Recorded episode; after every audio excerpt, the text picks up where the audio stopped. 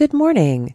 This is Abby with your daily Berlin briefing for Friday, July 7th, 2023.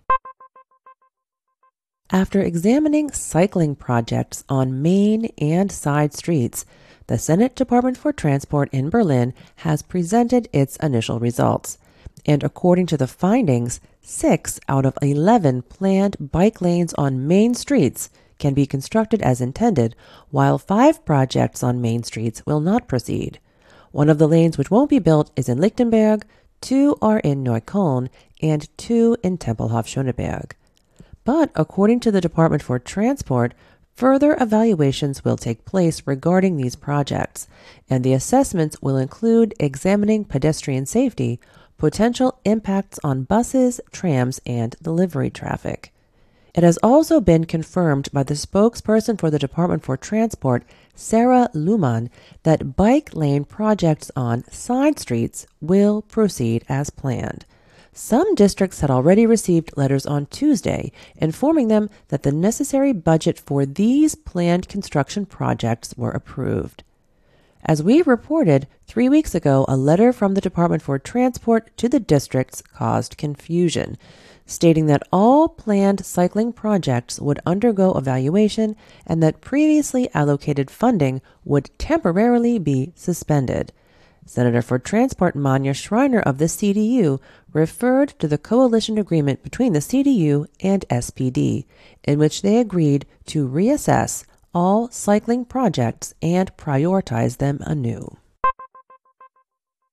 Justice Senator Felor Badenberg plans to significantly increase personnel in courts and in public prosecutors' offices in order to effectively combat organized crime families.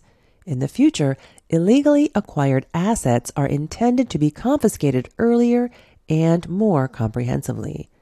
Badenberg told the ARD political magazine Kontraste, quote, We want to increasingly seize funds and assets within the framework of the public prosecutor's investigations to prevent them from being hidden away, unquote. So far, the state of Berlin has been losing several million euros annually because it has not been successful enough in seizing and freezing all assets at the beginning of an investigation, such as real estate, cars, or jewelry. The reason for this is a lack of resources in crucial positions within the courts and within the public prosecutor's offices. Criminal proceedings typically last several years, during which the defendants have plenty of time to secure their assets, and they may empty their accounts or sell properties to evade the government's grasp. For Badenberg, the funds from assets frozen at the beginning of a proceeding could benefit the state of Berlin in the event of a conviction, Moreover, an agreement was made with Mayor Wegner that states a portion of these funds will be used for the judiciary. And the idea behind it is to use criminally acquired money to combat criminality. Badenberg could not yet say how many additional new jobs would be involved in her plan, but that the increase would be significant. In addition to expanding personnel in the judiciary, Badenberg aims for targeted cooperation between the districts and their regulatory agencies. Assets acquired through illegal activities can also be confiscated under the Administrative Offenses Law. The Justice Senator sees significant potential in this area as well. Together with the district mayors, she intends to develop a joint concept for this purpose. Berlin police apprehended a suspected 66 year old arsonist in Charlottenburg Wilmersdorf after a fire in their own apartment building injured seven people. Firefighters were able to rescue several people from the burning apartment building on Wednesday. While the police spoke of four injured people, the fire department reported a total of seven people in poor health. Per a fire department spokesman, six suffered smoke inhalation and one firefighter suffered burns.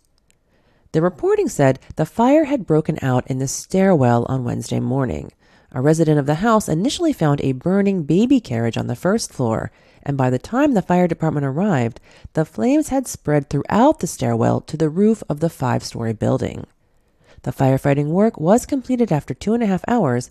The building is currently uninhabitable, and the department and police have not yet provided specific information on the amount of damage the building sustained.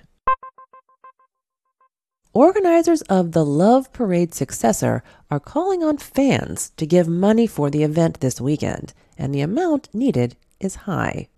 The organizers of the Love Parade party Rave the Planet are pressed for time because on Saturday they expect 300,000 participants at the parade between the Siegessäule and the Brandenburg Gate in Tiergarten.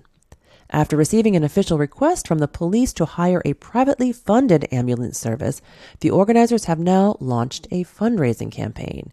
The goal is 250,000 euros to cover any costs for such a service. As of yesterday afternoon, more than 16,000 euros have been raised at GoFundMe.com.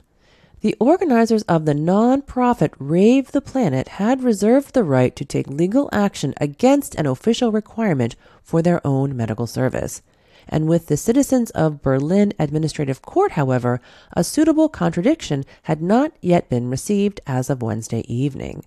When asked by the media about the current state of donations, it was said that from crowdfunding and from another source of donations is currently a five digit sum. Be sure to keep an eye on our social media between today and tomorrow with any updates regarding the status of the Rave the Planet event.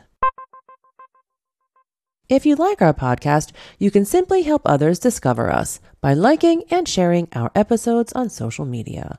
Berlin Briefing will be back on Monday. Thanks for listening.